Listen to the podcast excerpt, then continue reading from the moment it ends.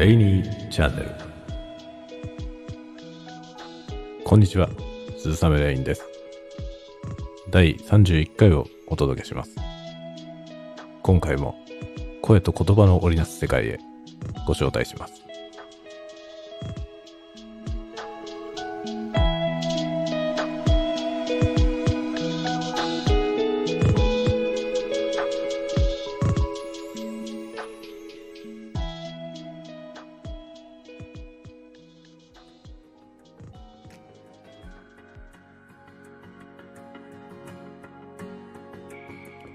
改めまして、こんにちは。鈴雨レインです。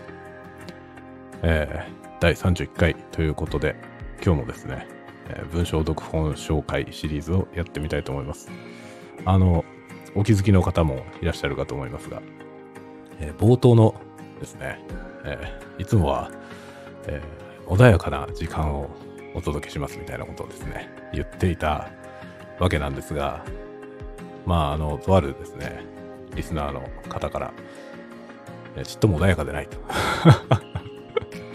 もうなんか最近のやつはちっとも穏やかな時間っていう感じじゃないですよねっていう話を、えーいただきまして、なるほどそうだなと思いましたので、まあ当初のコンセプトからだいぶずれてきたと言いますか、あまあそういうね、あの、方向性の転換と言いますか、そういったものが、えーあるのではないかということでですね、まあ、穏やかな時間ではなくて、まあ、言葉のね、世界を声によってお届けするみたいな、そういうニュアンスではなかろうかと思ったので、若干アップデートしてみた次第です。いかがでしょうか。というわけでですね、まあ、今回からこの、えー声と言葉の時間をお届けするというスタイルでやってまいりたいと思います。まあ、いずれですね、この今、あの文章読本シリーズをね、ずっとやっていますけれども、これもどこかでまた違う内容になる可能性は大いにありますので、まあ、そのタイミングでまたですね、この、えー入りの向上といいますか、これがまたアップデートされるっていうね、そういう未来は、ま、容易に想像できる感じでありますというところでございます。はい。というわけで今日はですね、えーまあ、またですね、文章読本というわけではないんですが、えーまあ、日本語の言葉に関する書籍をご紹介したいなと思っております。今日ご紹介する本はですね、えー平川助弘先生という方のお書きになった日本語で生きる幸福という本です。これは川出書房新書新社から出ています。えー特にシリーズではなくて単行本、単行本のようですね。で、えーこの本はですね、手元にある書籍は定価780円と書いてあります。税別と書いてありますが、えー2014年に出ている本で、えー先ほどですね、あのブログの方をね、先に更新したんですが、Amazon の貼ったリンクではですね、もっと高かった気がしますね。なので、おそらくその後絶版になってしまっているんですかね。入手がもしかしたら困難かもしれませんが、えーその場合はまあ Kindle、Kindle 版であればですね、この780円に税金がかかったぐらいの800何がしぐらいの値段で出ていましたので、えーそちらでお求めになるのが良いかもしれません。もしかしたらあの書店にはね、残ってるかもしれませんけどね、2014年の本ですけど、私も去年ぐらいに買いましたんで、もしかしたらまだ書店にあるかもしれません。でですね、この本は、えー私はですね、このお書きになった平川先生という方を先に知りまして、で、この方の書いた本、他にどんなのがあるかなというので、調べて、この日本語で生きる幸福という本を見つけたという感じですね。まあ、あの、平川先生というのは、あの、ダンテお読みになる方はご存知かもしれませんが、あの、まあ、ダンテの話はですね、以前、あの、大江健三郎さんの本をご紹介した回で、ちょっとだけ触れたんですね。ダンテのあの、新曲というね、まあ、有名すぎる、えーものが、作品がありますけれども、あの、ダンテの新曲っていうのは、日本語版がいろいろある、いくつか出ているということをお話ししたんですね。その翻訳の、えー違うものがいくつか出ているというお話をしたんですが、えーその中でですね、え最もなんだろう、一般的、まあ一般的なのかどうかちょっと私もですね、え存じないんですけれども、あの、まあ一般に多分、新曲読んでみようって思った方がですね、書店で一番出会いやすいのが、この平川先生が翻訳されたバージョンではないかなと思うんですね。えー、川出文庫から出ているシリーズです。で、それを書かれている、まあ、それの翻訳をされているのがこの平川先生でいらっしゃいます。で、まあ、ダンテはですね、あの、なんていうのかな、あの、しっかり、ね、もう真正面から取り組みたいっていう方はですね、あの、岩波から出てるやつ、岩波文庫にあるんですけど、岩波文庫にある新曲を読まれた方が、もしかしたらいいかもしれません。あの、もう少し文語帳のに日本語訳になっています。なので、えー、例えばですね、他の書籍、自分で例えばね、小説を書くのにダンテの引用をしたいとかいう場合にはですね、あの、平川先生のやつは割と現代語訳で読みやすいので、まあ、それではなくて、えー、岩波の方の文語帳になってるやつの方が引用するとかっこいいというね ことはあるかもしれませんね。あの、これは何でもそうですけども、あの、岩波文庫から出てるやつは、例えば聖書とか、ね、旧約聖書とか、よくあの、エヴァンゲリオンとかでもね、よく引用されていますけれども、ああいったその文語帳の、聖書の文句を、え書きたい場合はですね、岩波に出てるやつを探すのが、えよろしいんではないかなと思います。ただまあ文語ですので、えー、読もうとするとね、内容を読もうとすると、あの、まあ、読む側にある程度の教養が要求されてきますので、えー、読みやすさっていうことでいけば、えー、現代語訳のものがいいかなと思いますね。まあ、新曲はそういうのがいろいろ出てますので、えー、そのお好きなものを選ぶというのがいいと思いますが、まあ、平川先生の書かれているやつが、えーまあ、全編にわたって全てですね、新曲の初めから終わりまで全部が3部作になって出ていますので、それがおすすめであります。で、その目下、平川先生の書かれた本の中で、なぜこの本を手に取ったかというと、まあタイトルがですね、日本語で生きる幸福というね、ま、日本語で生きるっていうその日本語っていうところに惹かれたというのがまあもちろんありますが、もう一つ、えー、実際的な実は理由がありまして、えー、平川先生の書かれてる本っていうのは他にもいろいろあるんですけれども、まあ、その新曲のやつは文庫なんでね、それほど高くないですが、他の本はですね、桁外れに高いんですね。あの、まあ、いわゆるあの学者の書かれたえ論文みたいなものなので、あの、まあ、そんなに発行部数がですね、多くないんでしょうね。えなので、あの、数万円とかですね、そういう世界の本が多いので、この780円というのは大変魅力的で、これだったら買えるぞっていうね、まあそんなような理由もあって、この本を手に取ったんですけれども、まあ、これはですね、あの、まあ、書店で私はね、あの、手に取って、あの、まあ、平川先生の書かれた本なんかないかなって探して、あの、書店のあの端末でね、在庫を検索する端末がありますけども、あれで発見して、あ、これあるじゃんって言って、棚に見に行ってですね、それで手に取ってみたら、この帯がですね、まあ非常に興味深いんですね。ちょっとその帯に書いてある文句をですね、え、読んでみたいと思います。え、まず表側、表紙側ですね、書かれてるもの。まずですね、日本人が進めべき道を目指して、比較文化史の大家が送る画期的な日本語論というふうに小さい文字で書かれてまして、え、そもそもなぜ英語を学習する必要があるのかというね、問いが書かれております。で、裏を返すとですね、背拍子側にはですね、背拍子側じゃないや、えっ、ー、と、裏側ですね、反対側、背面側には、えー、まず、読者の皆様に次の質問をお考え願いたい。22世紀の日本列島に住む人々は、果たして何語を話しているだろうか。これはですね、この問いを見てね、うわと思いましたね。22世紀の日本。しかもね、日本人って書いてないんですよね。22世紀の日本人が何語を話しているかではなくて、日本列島に住む人々と書いてありますね。まあ、要するにその国家としての日本というものが、え、22世紀にあるかどうかも定かではない。でも、まあ、あの、日本列島、今日本列島と呼ばれているこの地理的なね、場所は、あの、まあ、そのぐらいのサイクルではね、なくならないだろうもっと長いスパンになればもちろん大陸移動とかありますから、え日本列島自体がなくなってしまうというね、ことはありますけれども、まあそんなに未来の話じゃなくて、22世紀ぐらいであれば、え列島は残っているだろう。そこに、まあ何らかの人類がですね、まあもし生きていれば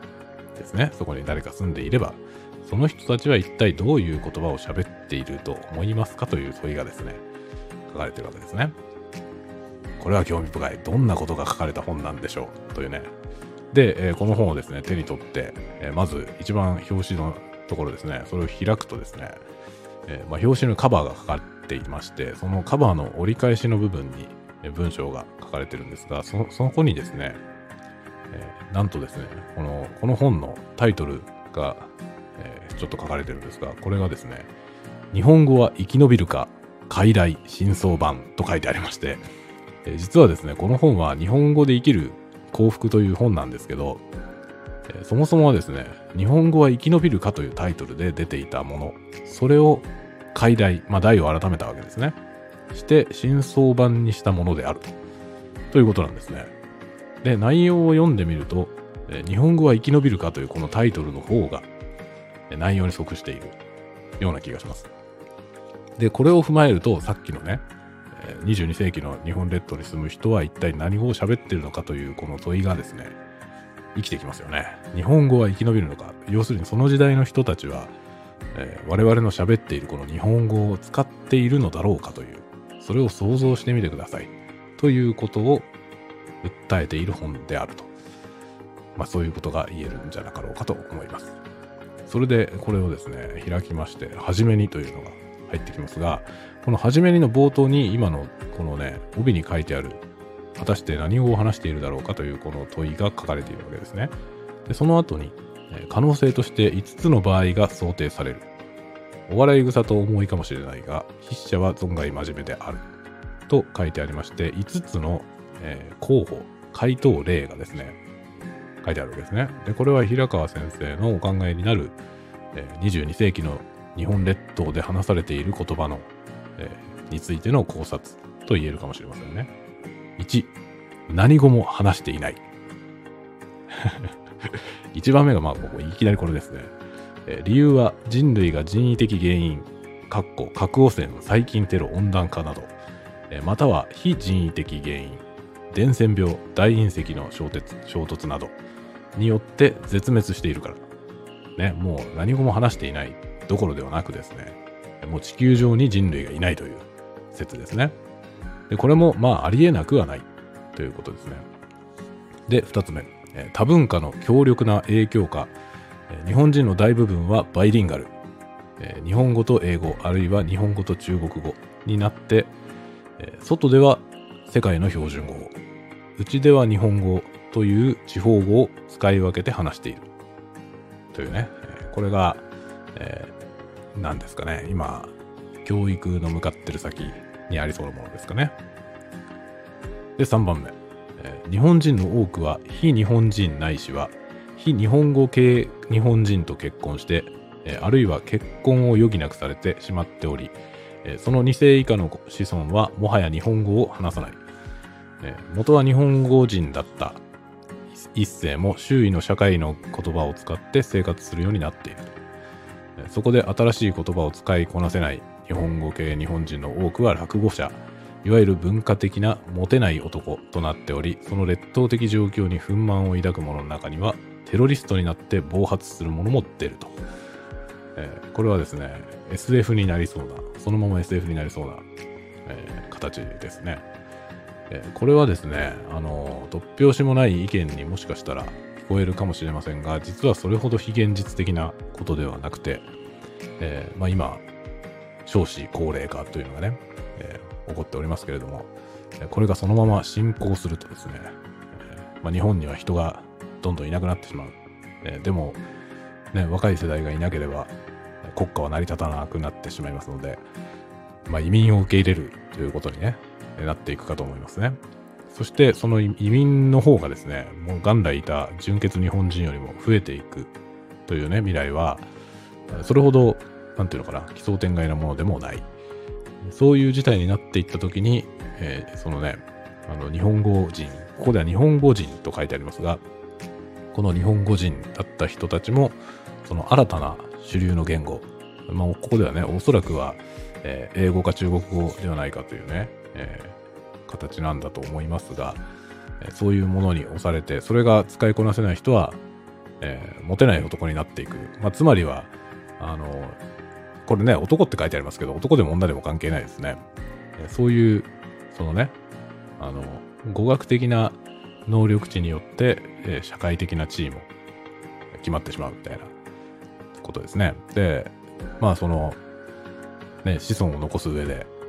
どちらが有利かということになってきて、その能力が、まあ、語学的なその適応力といいますかね、新しい言語に適応できたものが生き残っていくというふうになっていくと、えー、日本語を話す人は減っていくと。ということですね。で、4番、えー、優秀な翻訳機器が開発され、言語問題は評価し、語学教師や通訳の大半は失職する。これはですね、あの、何語を話しているかという言葉のあの問いのですね、答えにはなっていません。なっていませんが、これでいくと、そのまま日本語を話しているという結論になるかと思いますね。えー、他に必要になった外国語については全て翻訳機器がですね、優秀な翻訳機器がね、登場することによって、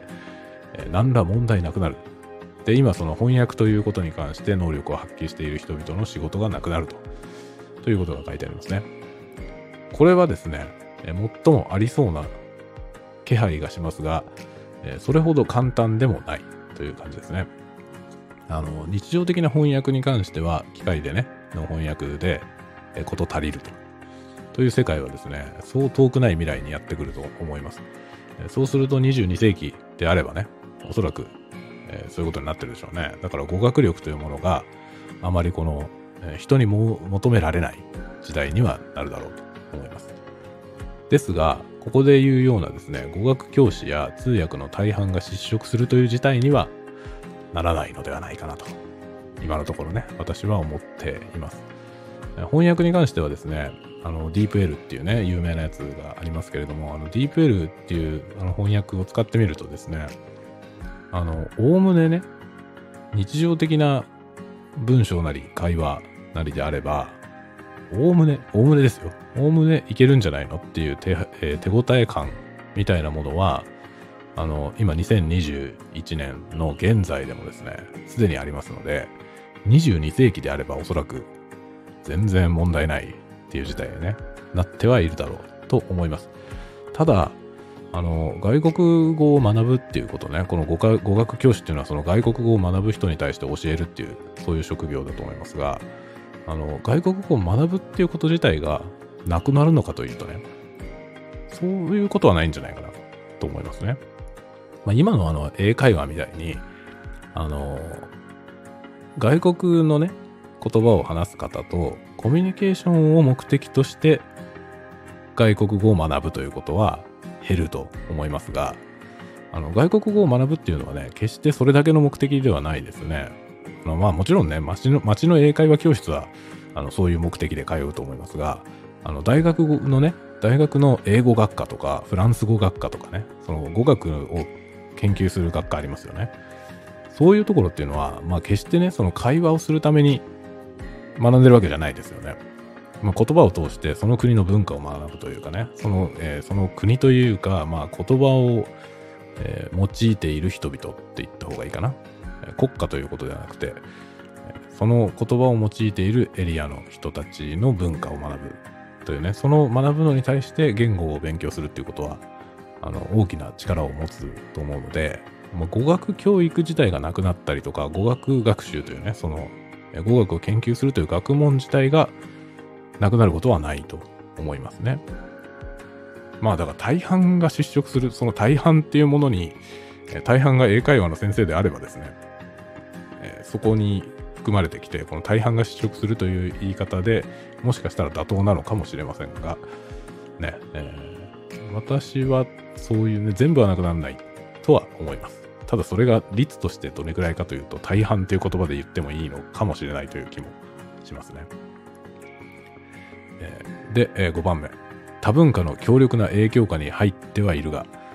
地球社会の主流であるインドヨーロッパ語族の人と違って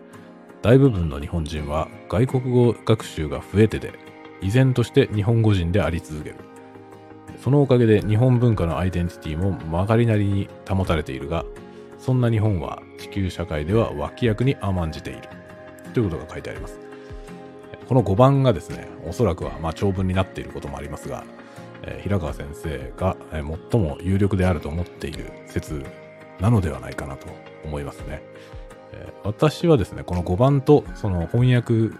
機械翻訳が優秀になるというこの4番の合わせ技のような未来が待っているような気がします。まあ、要はですね、この大半の日本人はですね、えー、外国語学習が増えててとここに書いてありますが、あの、まさにそういう事実はある。ありますね。今現在もありますし、私もそういう自覚がありますし、えー、客観的に見ても、そういう現象が実際に起きている。でこの日本人のこの状況に対して、えー、翻訳のですね、翻訳機器の進化というものは、まあ、大きなメリットであるし、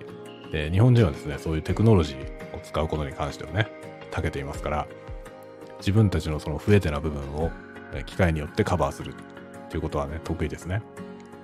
で、そうすると、えー、日本語というのはマイノリティでありながら、えー、日本列島の人々は依然日本語を使い続けていて、おかげで我々のアイデンティティがね、えー、保たれていると。しかし、まあ、脇役であると書いてありますね。脇役に甘んじているって書いてありますが、脇役でいいんじゃないのって私は思います。あの、なんだろうね、その、えー、主役と脇役っていう関係がですね、あの、主従関係みたいになってしまうとね、それは、あの、脇役っていう状態っはね、あまりよろしくないような気がしますが、ね、その主従関係みたいなことはよろしくないということもね、世界的に風潮としてありますし、どうなんですかね、次第に世界的にこう、世界平和というものがですね、もうちょっとこう、ね、えー、前進して、なんですかね、その、まあ、宗教なり、えー、イデオロギーの違いで衝突するっていうことが減っていけば、まあ、人類全体として見たときに減っていけば、別に脇役でもね、いいんじゃないのっていうね、少数派としてこの日本という文化を守っていけばね、まあ、日本という国家がなくなっても、この日本が培ってきた文化が残っていけば、まあ、いいんじゃないかなという、私はね、そういうスタンスではありますが、まあ、この話を読むとですね、22世紀、ね、22世紀のこの日本列島に、え自分はおそらくいませんからね、そのことがちょっと寂しいなと思いますね。この時代にどうなるのか、この結果をですね、見届けたいなという思いが ふつふつと湧き上がってきますね。というね、もう散々長々話してきましたが、あの、これでまだ今ですね、私は手元にね、この本を今開いて持ってるわけですが、4ページ。4ページ目にして、もうこんなに喋ってしまいましたので、あとはもうかいつまんでいきたいと思いますが。というね、まあ、というぐらいこの本は面白いんですよ。で、え、この平川先生のですね、え、この日本語でいける幸福ですね。え、これは非常に面白い。この語学、日本語っていうもののその成り立ちから、え、結構深く掘り下げていくんですね。で、え、知っていたようで、えちゃんとは知らなかったような話とかですね、そういうものがいっぱい、え出てきます。で、ちょっとですね、いくつか引きたいところをメモっておいたんですが、あまりにも長くなってしまったんで、えー、かいつまんでいきたいと思いますね。では、えー、163ページ。あの前回の教訓を得てですね、ちゃんとメモっといたんですよ。えー、日本人としてのアイデンティティの目覚めという項目がありまして、ここにですね、ああ、そういえばそうなんだっていうことが書かれていました。ちょっと読んでみますね。日本人は長い間文字を持たなかった。漢字が入ってきた後の8世紀、交渉で伝えられてきた古事記を大野安丸が漢字を用いて文章として記録した。その時、大野安丸は、日本の31文字の歌は、漢詩に訳しがたいことを感じて、えー、これをですね、まあ、漢字を音表文字として用いて、まあ、要するに漢字を、えー、音を表す文字として用いて、当て字みたいなことですね。えー、それを漢字でその音を表記するというね、ということをやったと書いてありますね。日本の交渉文学の一部を標音的に記録したというふうに書かれています。まあ、この、これを読んだ時にですね、あ、そうなんだ。意外と日本でね、文字っていうものが使われ始めたのって8世紀なんだというね。8世紀って意外と遅くないですか？あの、なんだろう。自分の感覚としてね。8世紀って言えば、あの、奈良時代とかね、平安時代とかそのぐらいですよね。その頃まで文字がなかった。まあ、要するに、いろいろな、えー、なんだろう、伝承というものはですね、みんな交渉、口伝えでね、伝わってきていた。まあ、古事記もそうであったと。まあ、そうであったということはですね、あの、遠い昔学校でね、学んだ記憶がうっすらとありますが、これが文字になったのは意外と新しい、この8世紀っていうのは意外と新しいなっていう、私は印象だったんですけれども、ね、そういうことが書いてあるわけですね。で、ここで、えー、その後の安丸がですね、えー、役も立つっていうあのね、えー、有名なあれですけれども、あれを、え、まだ仮名がないものですから、漢字で近い音の漢字を当て字にして、まあ、一音一文字の字を使ってですね、音をそのままに表記するということをしたと書いてあるんですね。で、これが画期的であることなわけですね。当時はその文章というのは、まあ、漢字で漢文として書くというね、書き言葉と話し言葉が全く違うというのが日本だったわけですよね。だからこの頃の日本人というのは、まあ、いわばバイリンガルですね。あの、話す方は日本語なわけですけども、文字として書くときに日本語をそのまま文字に書く文化がないもんですから、あの、漢文に翻訳して漢文として書くわけですね。で、それ、それをや、やろうとしたんですね。この大野安丸という人が、えー、古事記をそういう形で記録しようとしたんですが、えー、日本の31文字の歌、これはまあ和歌ってことになりますよね。この和歌は、漢詩に訳しがたい。まあ意味を訳すことはできるでしょうけれども、あの、非常に形式がね、重要な、形式というか音のリズムですよね。それが重要な和歌ですから、まあ、意味だけ取って漢詩に翻訳して、記述できないことはありませんけど、そんなものを残してもね、これ意味がないんじゃないの？っていうことですよね。そういうふうに感じて、なんとかこの音を残そうとしたわけですよね。この試みは素晴らしいですね。で、その音を残そうとして、まあ、いわばですね、当て字ですよね。あの、よく、なんだろう、暴走族がね、やるやつですね。漢字でよろしくとか書く。あれありますよね。もうほとんどギャグとかしましたけど、今となってはね。えあれみたいな状態で、無理やり、まあ、音をですね、漢字でで当てはめて表記するというね、ことを試みたわけですね。これがね、えー、要は、日本人としてのアイデンティティの目覚めであるということなんですよね。和歌が漢文に訳しがたかったからであろうが、それはまた日本の文化遺産に独自の尊ぶべきものがある、ああることの自覚の表れでもあったろうと書いてあります。で、これをですね、ねさらに、そして漢字を標音記号として用いるうちに、漢字を元として日本語の標音記号である仮名が発明され、流布するようになった。すると、和歌はもとより、大和言葉で書かれた日記も物語も広く行われるようになった。どうですか？これが日本のですね、書き言葉の誕生ということになりますよね。それまで大和言葉、まあもちろん話としてはね、話されていたわけですけれども、それを書き残す手段がなかったわけですね。それを、えー、発明した。まあ、発明したのはね、この大野安丸ではないわけですけど、彼のやったことがその礎となったということになりますね。偉大ですよね。この、まあ最初はね、どうやって表記するか、まあ、創意工夫して、漢字の音だけを持ってきてですね、意味はもうとりあえず置いといて、意味など全然通じなくてもいいんで、音をまず再現するというね。まあこういうのは非常に興味がありますね。私はあの、ね、日本語をどうやって表記するかってことにもとても興味があって、その表記をいろいろいじくり回して変な小説を書いたりしておりますけれども、それをですね、この8世紀の日本で、必要に迫られてやっていた人が、私のようなね、悪ふだけではなくて、必要に迫られてやっていた人がいて、そのおかげで我々はこの仮名というですね、あの、日本にしかない文化をね、持っているというね、これはね、素晴らしいことじゃないかと思いますね。でやっぱりこの、仮名っていうのはね、あの、こう感じるのは日本人だからかもしれませんが、雅ですよね。特にひらがな。あの、ね、カタカナはですね、まだまあなんか、幾分漢字に近い気配がありますけれども、ひらがなっていうのはね、非常に日本的と言いますかね、雅なものだと感じますね。であるなというふうに感じます。で、まあ、こんなことが書いてあるちょっと後にですね、えー、紀貫之が登場します。しかし、中国語と日本語は言語的に全く別系統に属する。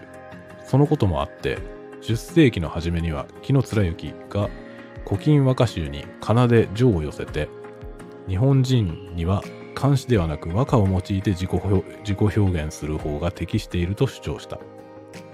ね。えー、これはあの有名なやつで、古今和歌集の仮名序っていうのは、えー、おそらく、これ中学校で習うのかな。あの、おそらくほとんどの人が、あの、今までのね、自分が通ってきた教育の中で、どっかでは聞いているはずですね。真面目に授業を受けていたか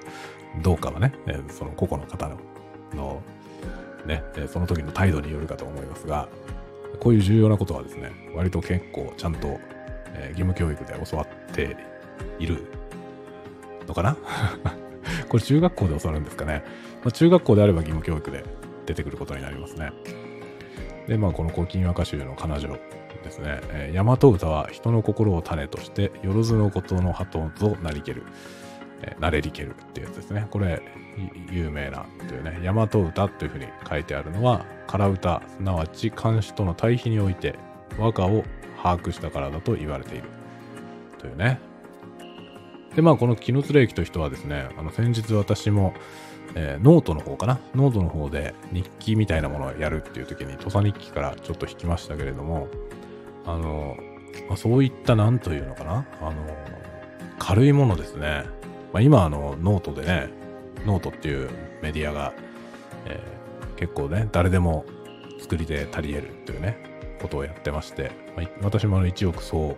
クリエイター時代ということで、ちょっと一文書きましたけれども、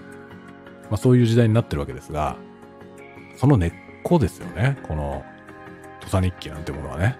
こういうものでも文学足りうるっていうことを一番最初に実際に自分でやってみせたっていうのが紀貫之ではないかと思いますね。自分たちが普段話している言葉を書き留める、その方法を使ってですね、あの、まあ、かしこまった、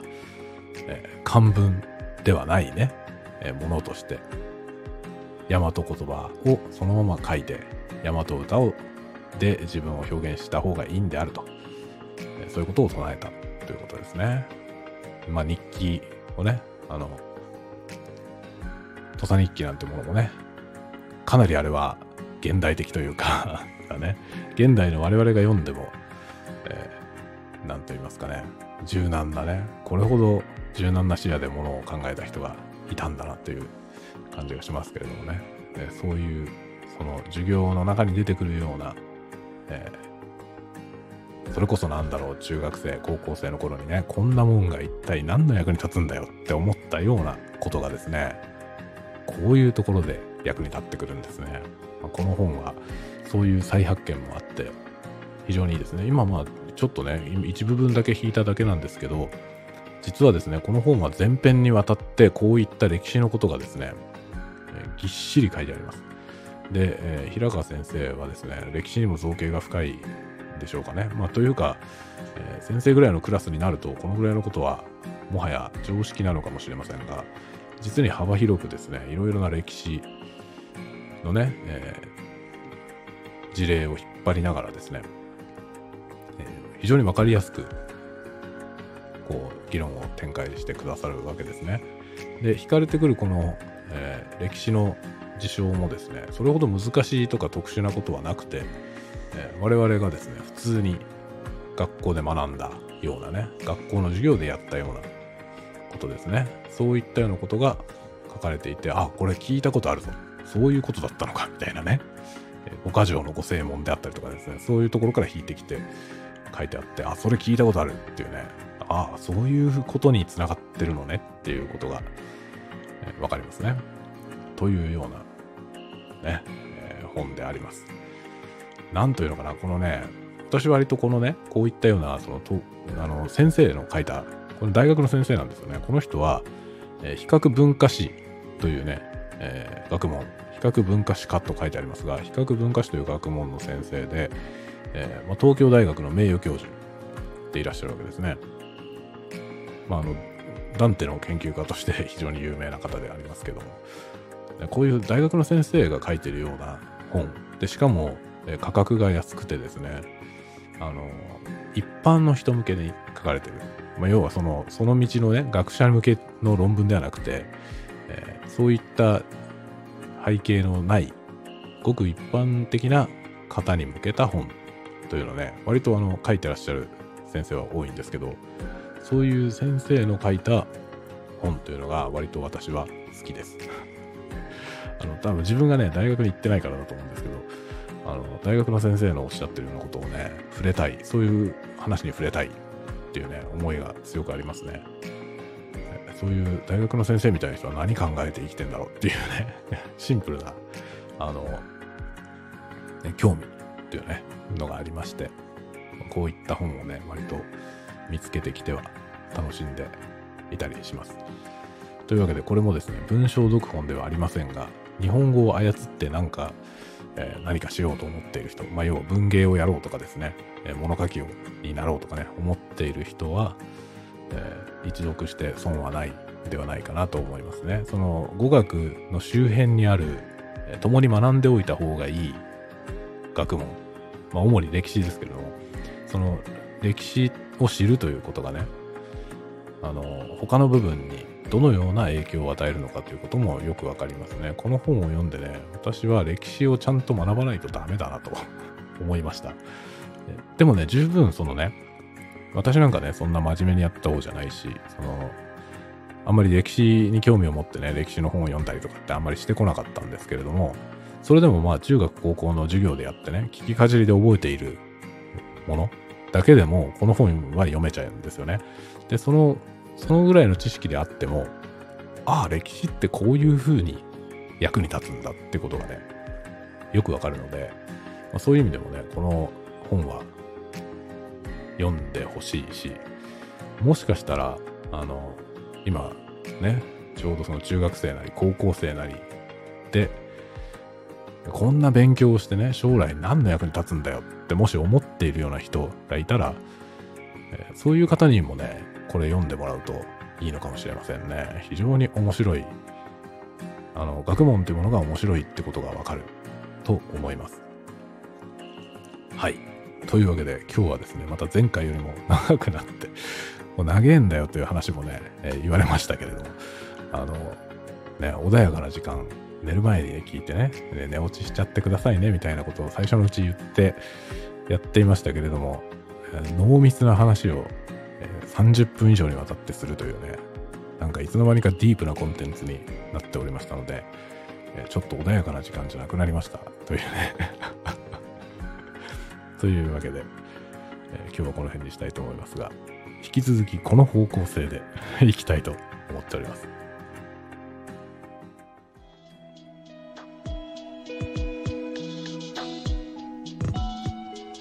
はい、えー、いかがだったでしょうか？えー、今日は平川介弘先生の、日本語で生きる幸福という本をご紹介しました。